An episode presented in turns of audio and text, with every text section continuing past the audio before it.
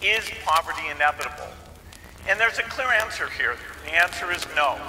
Thomas A. Edison, the inventor of the phonograph, has never before permitted his voice to be recorded for the public. An extremely poor family mostly has access only to the food that they grow themselves. If you have a bad harvest, uh, one of your animals gets sick, you're going to have a period where you're not getting enough.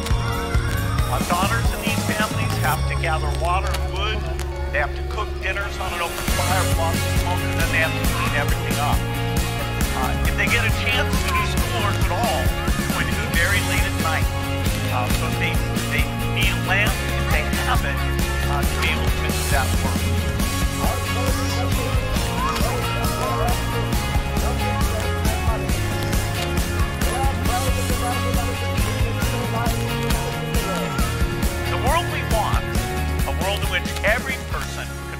Better future and make it come true, is a world without extreme poverty.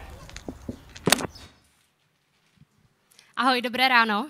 Já děkuji moc Pétě za krásný přivítání a děkuji worship týmu za úžasný worship. Já uh, jsem, jak Pétě řekla, přijela na prázdniny z Kambodži do Čech. Mám to trochu opačně než spousta lidí, co jezdí do Kambodži na prázdniny. Já tam teď aktuálně žiju a jsem moc ráda, že můžu být uh, na prázdniny v Čechách. A když jsem plánovala svoji dovolenou, když jsem plánovala, kdy sem přijedu, tak jsem si říkala, na konci června to bude super, to bude summer camp a uvidím se se všema lidma z ICF a tak to všechno jako sfouknu jednou ranou. No, a, tak jsem ráda, že jsem tady, že jsem dostala tuhle příležitost a tady dneska chvíli stát a sdílet o tom, co v Kambodži zažívám. A my pokračujeme v sérii Inspired by, kde různí lidé mluví o tom, co nás inspiruje v životě s Bohem. A v mém případě mi teda bylo řečeno, že bych měla i trochu mluvit o té Kambodži. Tak, tak já s ní začnu, já s ní začnu. A úplně na začátek udělám takový disclaimer, a nechci nikoho z vás podceňovat ve vašich geografických znalostech, ale pokud jste byli překvapení, že na tom videu nevidíte černoušky, tak Kambodža není v Africe. Vážně vás nechci podceňovat, ale stává se mi, že se, mi lidé, že se mě lidé ptají, jak jsem se měla v té Africe a jak se mi tam žije tak uh, Kambodža je v Ázii, leží vedle Větnamu. A možná si pamatujete, že před rokem na konci května uh, tady v Praze nás navštívili Eddie a Bethany Roach, uh, což jsou pastoři ICF Kambodža a sdíleli trochu o tom, jak tam funguje služba. Sdíleli o tom, jaká ta země je, co tam ICF dělá. A zmínili, že Kambodža byla velice prosperující země, dokud tam v 70. letech nepřišli k vládě Rudí, Rudí Kmérové, což byla ultralevicová komunistická skupina, radikalizovala se a nastolila několik let teroru, kdy v Kambodži uh, prakticky uh, zemřela veškerá inteligence, zavřely se školy, zpřetrhaly se rodinné vazby a ta země je do dnešní doby z toho velice traumatizovaná. Co ale Eddie a Betany nezmínili, o čem nemluvili, je to, jak vlastně reálně vzniklo ICF Kambodža. A to se taky váže k tomuhle příběhu, k tomu, k tomu teroru, který tam v 70. letech děl. A je to příběh jednoho malého dítěte, jednoho miminka, jedné malé holčičky, kterou tam její rodiče, když utíkali z města, nechali ležet na ulici hlavního města v Košíku. A byla tam opuštěná na ulici, nikdo o ní nevěděl, plakala, měla hlad, byla nemocná a našla jí zdravotní sestra z švýcarského červeného kříže. A chvíli zjišťovala, jestli, jestli tam někde poblíž nejsou rodiče, komu to dítě patří, co se to vlastně děje. A pak udělala něco šíleného, protože sama se svým týmem dostala uh, příkaz k evakuaci a rozhodla se to dítě sebou vzít do Švýcarska. A tam ho dala k adopci. A z téhle malé holčičky vyrostla žena, která se ve Švýcarsku vdala a o spoustu let později odjela se svým mužem, který se jmenuje Andy Strupler a byl jeden z pastorů ICF Zurich, odjeli do Kambodži spolu a rozhodli se tam založit církev, protože viděli zemi, kde 18%, to znamená skoro každý pátý člověk, žije v extrémní chudobě, kde 2,5% dětí se, narozených dětí se nedožije pátého roku věku, většinou z důvodu úplně banálních onemocnění, jako je třeba průjem, kde 16% lidí neumí číst a psát, kde každý pátý dítě nedokončí základní školu. Viděli zemi, která je traumatizovaná, kde lidi trpí depresemi, kde je, jsou obrovský problémy se závislostmi, je tam mnohem větší míra domácího násilí a zneužívání, než je u nás.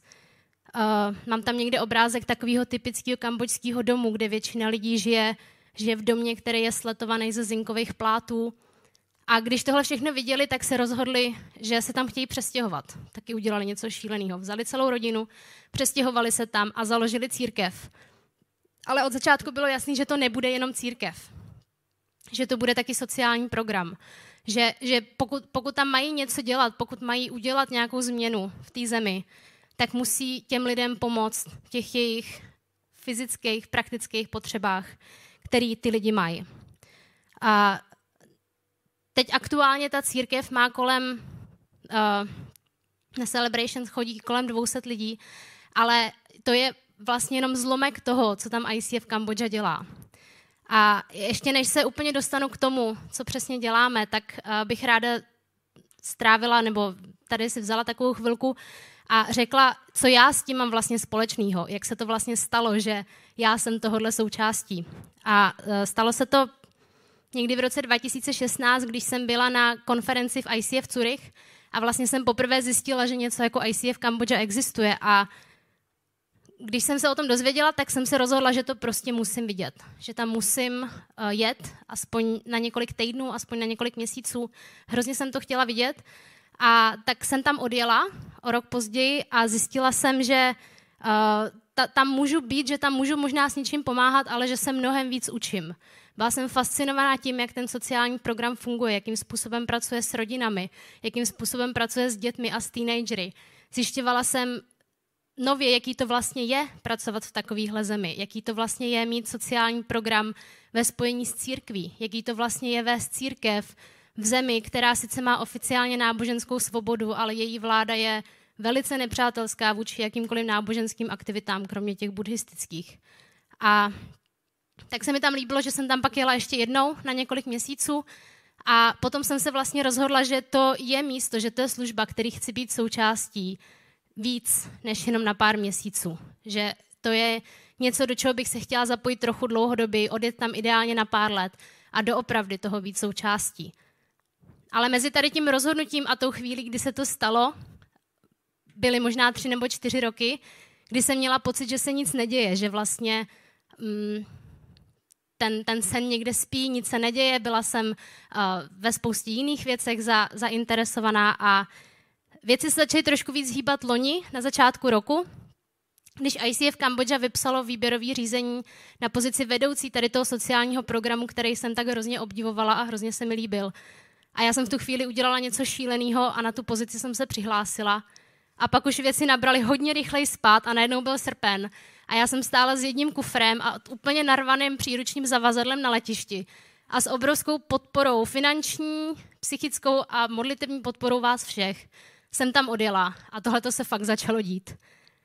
A když jsem tam odjela, a když jsem tam přijela, tak jsem zjistila, že ta sociální služba se za těch pár let, co jsem tam nebyla, strojnásobila. Že místo těch nějakých 100 nebo 120 rodin, co byly předtím v programu podpory, aspirujeme na číslo 350, což když si vynásobíte průměrným počtem rodinných členů a přečtete několik stovek dětí a teenagerů, co jsou na to připojený různýma jinýma službama a znají nás jiným způsobem, tak se dostáváme na číslo téměř 3000 lidí, kterýma, který vlastně přímo podporujeme skrze sociální službu ICF Kambodža. A to jsou jenom ty, který podporujeme napřímo. Pak je tam spousta lidí, kteří z té služby benefitují nepřímo. Je tam služba, u které se prakticky nedá vypočítat, kolik lidí s ní benefituje. Je to služba, že třeba nabízíme na ICF kampusu zdarma pitnou filtrovanou vodu a vypočítali jsme, že, tam, že se tam měsíčně protočí 3300 hektolitrů vody. Já než jsem tam přijela, tak jsem tomuhle vlastně nevěřila. Oni mi to říkali, že to je jako velký.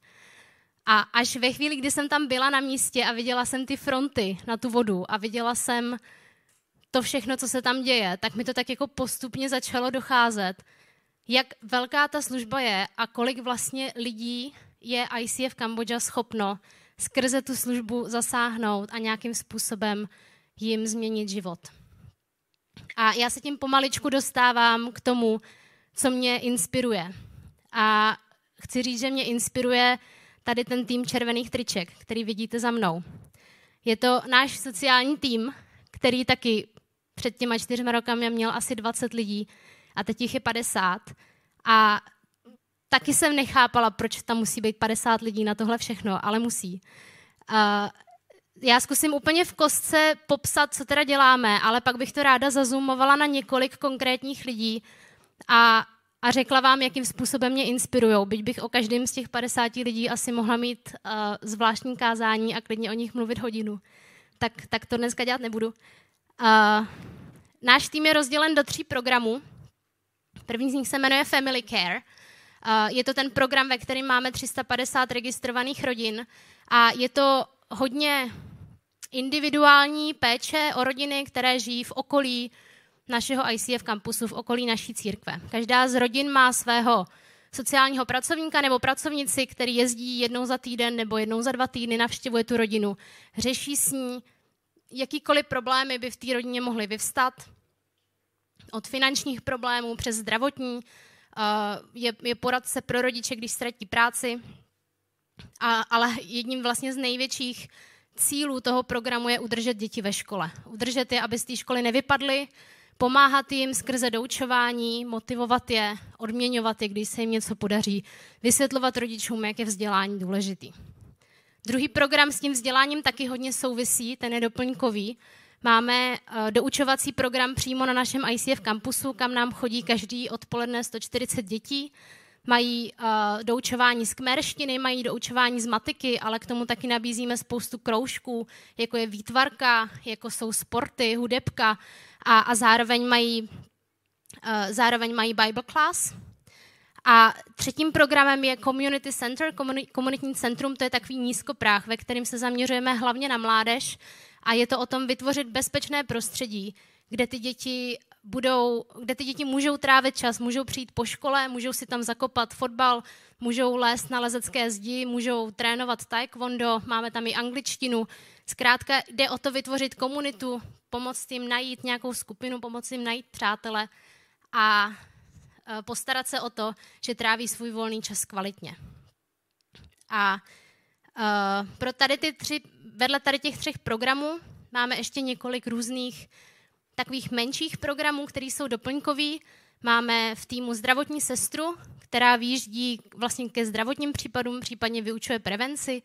Máme tým poradkyň pro těhotné matky, máme tým psychoterapeutů, máme specialistů na předškolní vzdělávání, máme teda i školku pro děti zaměstnanců ICF, ale, ale ten specialista na předškolní vzdělávání jezdí do vesnic a hraje, hraje s dětma takový různý jako chytrý hry, aby jim vlastně pomohl připravit se na vzdělávání, pomohl jim připravit se na vstup do školy a tak dále. Takže snažíme se fungovat holisticky, snažíme se ty rodiny podporovat z co nejvíce úhlu pohledu tak, aby jsme se v tom všem mohli zaměřovat na děti, na novou generaci, na to dávat jim novou naději, na to dávat jim možnost mít o trochu lepší budoucnost, než měli jejich rodiče. A já teďko vám představím čtyři konkrétní lidi ze svého týmu a řeknu vám několik příběhů. A ten první člověk, o kterém chci mluvit, se jmenuje Sopheak. Je to jeden z našich sociálních pracovníků. Předtím pracoval prostě, měl nějakou normální práci, myslím si, že byl řidič tuk-tuku. Tuk-tuk to je taková kambočská rikša, kterou si zaháknete za motorku a vozíte na tom turisty a mnoho mužů v Kambodži se tím živí. A on se rozhodl přijít k nám, nechal se vyškolit jako sociální pracovník, Teď aktuálně doprovází asi 25 rodin. A před pár měsíci za mnou přišel a řekl, že uh, mimochodem občas káže a vede programy pro děti, jako třeba na té fotce. Řekl, že uh, jedna maminka v rodině, kterou doprovází, uh, byla diagnostikovaná s, s rakovinou dělohy. A že doktor řekl, že to je prakticky neléčitelný, že by možná mohla zkusit podstoupit operaci za několik tisíc dolarů, ale že vlastně úspěšnost té operace uh, není zaručená, že pravděpodobně jí to stejně nepomůže, takže možná ani nemá smysl, aby ty peníze za to utrácela. Ona ty peníze stejně neměla a rozhodla se jít za místním lidovým léčitelem. Těm se v Kambodži říká Kruk Mai. Mai znamená kmerský, Kru znamená učitel, tak Kruk Mai. No a ten jí řekl, ať spálí veškerou dokumentaci, kterou od toho doktora dostala, ať, ať spálí všechny zprávy, ať spálí to sono, ať prostě všechno spálí a že, že bude uzdravená. A ona to udělala. Naše zdravotnice se tenkrát dost chytala za hlavu, přišla úplně frustrovaná, že si ty zprávy chtěla přečíst, ale už byly spálený. Každopádně té ženě to nepomohlo a ona se uzavřela a přestala s náma mluvit, nechtěla s náma komunikovat, nezvedala nám telefon, nechtěla uh, ani, aby jsme ji třeba doprovodili na nějaký další vyšetření, poslali ke specialistovi. A nakonec odjela dokonce žít s jedním tím léčitelem, žít v jeho domě, protože věřila tomu, že bude uzdravená. A ten léčitel uh, jí nutil jíst jenom suchou rýži a nevím přesně, co se tam dělo, do tady těch věcí úplně nevidím, ale ona s náma hrozně dlouho nekomunikovala a my jsme si vlastně trochu začali myslet, že možná u toho léčitele prostě zemře a pak už se jenom dozvíme, že zemřela, možná dostaneme pozvánku na pohřeb a tak jsme se za ní modlili, ale nemohli jsme nic moc dělat. A Sopheak byl pořád ve střehu a pořád se snažil s tou rodinou komunikovat, jezdil tam na návštěvy, navštěvoval děti, navštěvoval uh, jejího muže, zjišťoval, co se děje. A po několika týdnech to vlastně s ní vzdal i ten léčitel a ona měla tak hrozný bolesti, že jí prostě řekl, běž domů, protože prostě tak umřeš doma, no, neumřeš tady. A ona teda šla domů a v tu chvíli se vlastně začala konečně otevírat a konečně chtěla, aby jsme za ní přišli na návštěvu, konečně k sobě pustila naši zdravotnici, konečně nás nechala, aby jsme se za ní modlili a já vám tady nebudu teď vyprávět příběh s happy endem, protože na ten zázrak pořád čekáme a za ten zázrak se pořád modlíme, ale ta paní pořád žije, i když už nám říkali, že touhle dobou žít nebude. Má mnohem menší bolesti, tráví čas se svojí rodinou, chodí na ryby se svým mužem, užívá si života, jí co chce, protože jsme najeli na speciální podporu nutričního balíčku, protože od toho léčitele přišla podvyživená. A dokonce před několika týdny poprosila Sopeaka, jestli by jí nemohl objednat tuk-tuk na neděli ráno, že by ráda přišla na celebration a ráda si poslechla ještě víc o Bohu, o kterém mluvíme. Pro mě je to zázrak už tak, ať už se uzdraví nebo ne. A je to, Sopeak mě inspiruje v tom, jak, jak to prostě nevzdal. Jak se nezhroutil, jak si neřekl, no dobře, tak ona umře, tak umře u toho léčitele, ale dál zjišťoval, jak se dá pomoct, dál udržoval kontakt s tou rodinou. A ta paní teďko pořád neví, co se bude dít a my nevíme, co se bude dít, ale víme, že zažívá něco mnohem hezčího, než zažívala předtím. Tak to je první příběh, který se vám chtěla říct o Sopeakovi. Druhý příběh je o Sejle. Sejla k nám nastoupila taky jako sociální pracovnice a potom udělala něco šíleného. Udělala si psychoterapeutický výcvik. A jestli vám to nepřijde dostatečně šílený, tak se zamyslete nad tím, jak jsou ještě pořád v naší kultuře trochu stigmatizované psychoterapie. Možná vám někdy někdo dříve narozený řekl, že ta naše generace je ale přecitlivělá a že, že oni si to vši, s tím všem museli poradit sami. Tak tady to stigma, co jste možná někdy zažili v Čechách, si tak asi ze sto násobte. V Kambodži si všichni ťukali na hlavu. Její kamarádi, její rodina říkali, jak se s tím pro Boha můžeš uživit. Ona si stejně ten psychoterapeutický výcvik udělala. ICF ji zaměstnává jako psychoterapeutku. A pomáhá lidem s depresema. Má na to kus úvazku, má konzultace několikrát týdně a každou neděli ráno má několik konzultací a potom místo toho, aby se zhroutila, tak přejde na celebration a tam ještě několika lidem slouží a modlí se za ně a pozbuzuje je a, a prostě jede, jede celý den, jede, jede celý den až do večera. A ještě se na vás usmívá, protože protože jí to prostě naplňuje, protože jí to těší. A já obdivuji její odvahu, že udělala něco šíleného ve svém kontextu, ve své kultuře něco šíleného a udělala si psychoterapeutický výcvik. Další příběh je o Srejtom. Srejtom je mladá holka, která k nám nastoupila před několika lety, není to zase tak dávno, asi dva roky to je, nastoupila jako účetní. Já jsem tam v té době ještě nebyla, ale slyšela jsem od spousty lidí, že byla fakt příšerná účetní. Že to prostě nešlo. Ale zároveň byla tak hrozně milá a tak hrozně kreativní a tak hrozně laskavá, že ji prostě nemohli vyhodit a nevěděli, co s ní. A pak se tam otevřelo naše výtvarné studio a hledali jsme někoho na pozici vedoucí výtvarného studia. A s Rejtom se stala naší učitelkou výtvarky. V životě neměla ve škole výtvarku. To, to prostě v Kambodži není běžný mít ve škole výtvarku. Ale někdo jí natchnul pro tu vizi toho, že si děti budou ve volném čase prostě úplně volně a svobodně tvořit. Učí se uh, ty postupy z tutoriálu na YouTube a denně tam prostě stovky dětí zažívají svobodu při tvoření. A z naší naprosto příšerný účetní, kterou jsme málem vyhodili prostě ve zkušební době, je úplně úžasná učitelka výtvarky a výtvarný studio je taková oáza klidu, kam prostě se všichni chodíme jako schovat, když už toho máme moc. Tak jdem prostě do výtvarného studia, tam si sedneme a chvíli tam něco jako motáme a pak zase jdem dál. No. Poslední příběh, který s váma chci sdílet, je příběh o Sokimovi. Kdo sledujete můj telegramový kanál, tak jste možná viděli tady tu fotku. Sokim je jeden z vedoucích našeho komunitního centra, je to, je to pracovník s mládeží. A tahle fotka je ze chvíle, kdy se nám podařilo čtyři teenagery, který se nám tak trochu ztráceli, protože mm, některý vyhodili ze školy, někteří se na tu školu sami vykašlali, ještě nedokončili ani základku, někteří z nich byli sirotci, tak se prostě nějak jako poflakovali. A nám se je podařilo upíchnout právě díky Sokimovi do, uh, do internátního tréninkového centra pro mladý lidi v Kambodži. To centrum se jmenuje My Hope, kde vlastně je čekala hodně intenzivní výuka uh, angličtiny a, a teď mi někdo pomožte hospitality, jak se to řekne v češtině, takový to eh, pohostinství, děkuju. A uh, ten příběh ale není o tom, jak jsme ty čtyři kluky upíchli do tady toho internátu. Ten příběh je o tom, jak jeden z těch kluků z toho internátu po několika týdnech utekl. A je to ten kluk, co stojí úplně vpravo s tím respirátorem. Jmenuje se Thon.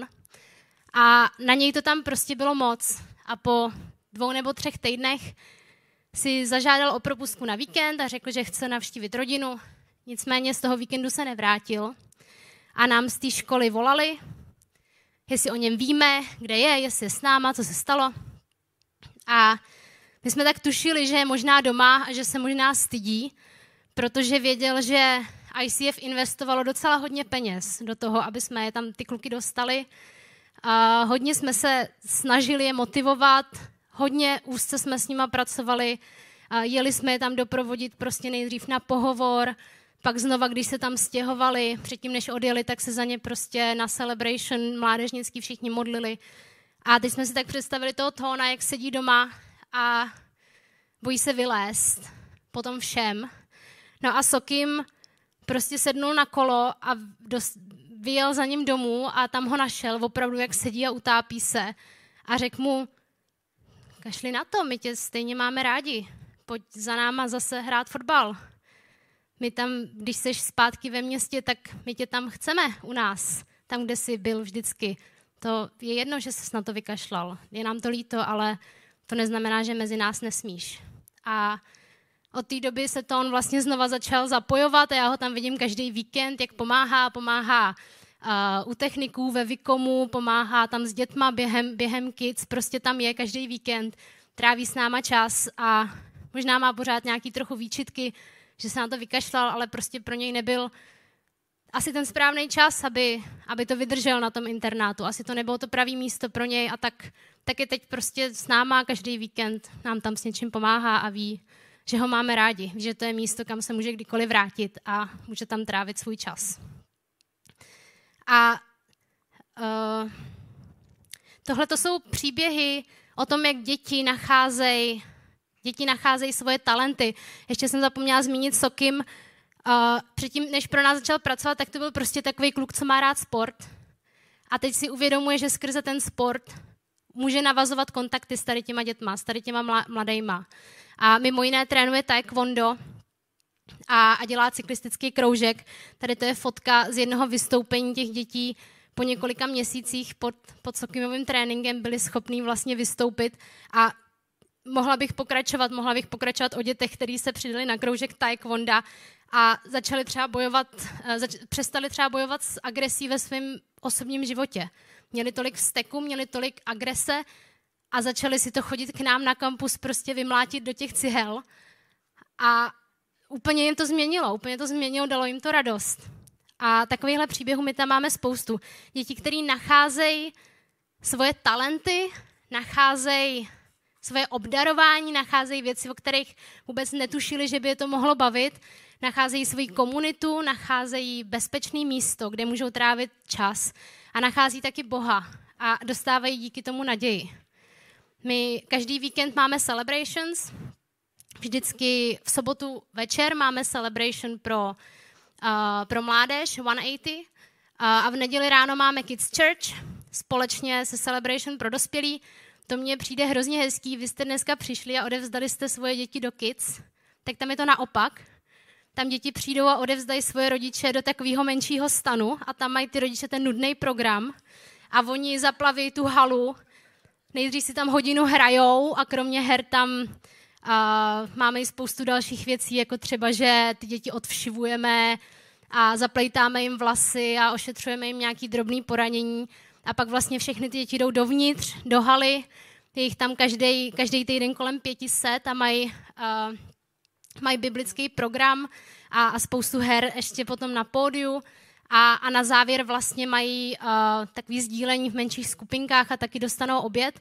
Já vždycky říkám, Kids Church je prostě uh, výživná strava pro tělo, ducha i duši. A myslím si, že to je ten důvod, proč se tam ty děti rádi vracejí. A vlastně sebou začali brát ty rodiče, protože původně to bylo jenom pro ty děti. A pak tam začalo být tolik, tolik rodičů, víc a víc rodičů, že se musela vedle udělat speciální celebration. A pak se tam děje i to, jako tady, že občas vám ty rodiče jako přejdou na to dětské schromáždění a vy je jako snažíte dostat zpátky, protože tam trochu jako rušej na tom dětském schromáždění tak to je přesně, přesně naopak, jako je to tady u nás. Tady všechny ty příběhy a všechny ty lidi, o kterých jsem mluvila, mají jedno společného. A to je to, že ty lidi v jednu chvíli ve svém životě potkali Boha a vydali mu svůj život. A on je pak zavolal do něčeho šíleného, v jejich kontextu šíleného. A oni se tomu rozhodli říct ano. A začali skrze to proměňovat svět kolem sebe, protože Bůh si to použil. A mohla bych začít zase tou zdravotní sestrou švýcarského červeného kříže. A je Sopia, který jako tuktukář se rozhodl být sociálním pracovníkem a teďko dává naději rodině, který možná umírá máma. Sejla, která se rozhodla být psychoterapeutkou a pomáhá lidem s depresema. S Rejtom, kde se prostě ze špatný účetní stala úžasná učitelka výtvarky a všichni si ťukali na čelo, protože prostě učitelky výtvarky v Kambodži neexistují. A stejně tak Sokim, který byl prostě jenom kluk, který má rád sport. A pak zjistil, že ten sport, že tím sportem může možná zachraňovat životy nějakých teenagerů, co se doma utápí v depresích a stydějí se vít ven. Tohle to všechno jsou příběhy lidí, kteří prostě řekli ano na něco, co znělo úplně šíleně. A já vás v tom chci pozbudit, jestli máte pocit, že vás Bůh volá do něčeho, co zní úplně šíleně, tak, tak vás do toho asi fakt volá Bůh. A nemusíte se bát, nemusíte se bát, je to někdy těžký tomu říct ano, ale Bůh si to použije, když tomu řeknete ano. A Bible je plná příběhů lidí, který Bůh povolal do něčeho šíleného a dost často tomu ani nevěřili a Gedeon si musel položit několikrát rouno, aby tomu fakt uvěřil. Ale nakonec prostě Bůh se k tomu přiznal. A Bůh jim pak v té šílené situaci, do které se dostali kvůli tomu, že řekli ano, tak jim pomohl. A Bůh říká v Izajášovi, neboj se, vždyť já jsem s tebou. Nerozhlížej se úzkostlivě, já jsem tvůj Bůh. Dodám ti odvahu, pomocí ti budu. Budu tě podpírat pravicí své spravedlnosti. Tohle je zaslíbení, který nám Bůh říká, když ho budeme následovat na ty místa do toho neznáma, prostě tam, kde vůbec ani nevíme, jak jsme se tam odstli, protože jsme prostě se jenom v jednu chvíli rozhodli následovat jeho hlas, i když to znělo jako úplná šílenost. A jestli chceš, tak se můžeš teď postavit a já se budu krátce modlit, ještě než se znova dostaneme do worshipu. A chtěla bych tě pozbudit v tom, aby si přemýšlel nad tím, do čeho tě Bůh volá, aby si přemýšlel nad tím, jaký další krok chce, abys udělal nebo udělala. Ježíši, my vyvyšujeme tvoje svaté jméno na, na tomhle místě a děkujeme za to, že jsi pořád s námi. Děkujeme za to, že ty jsi vydal svůj život. Ježíši, ty sám si udělal něco šíleného a šel si místo nás na kříž.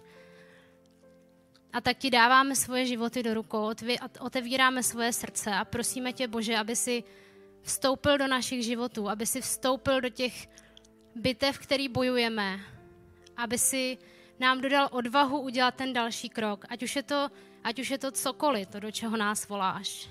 Aby si nám dal odvahu, aby si nám dal pokoj, aby jsme mohli prožít, že ty jsi pořád s námi, že, že jsi po našem boku, že nás držíš za ruku, že děláš ten jeden krok před náma a připravuješ nám cestu. Protože takový prostě jsi, jsi dobrý. Jsi dobrý Bůh a jsi dobrý Otec. A my tě chválíme a děkujeme ti za to, že si nás používáš. Že si používáš svoje lidi po celém světě a že ti můžeme sloužit. Ve jménu Ježíše. Amen.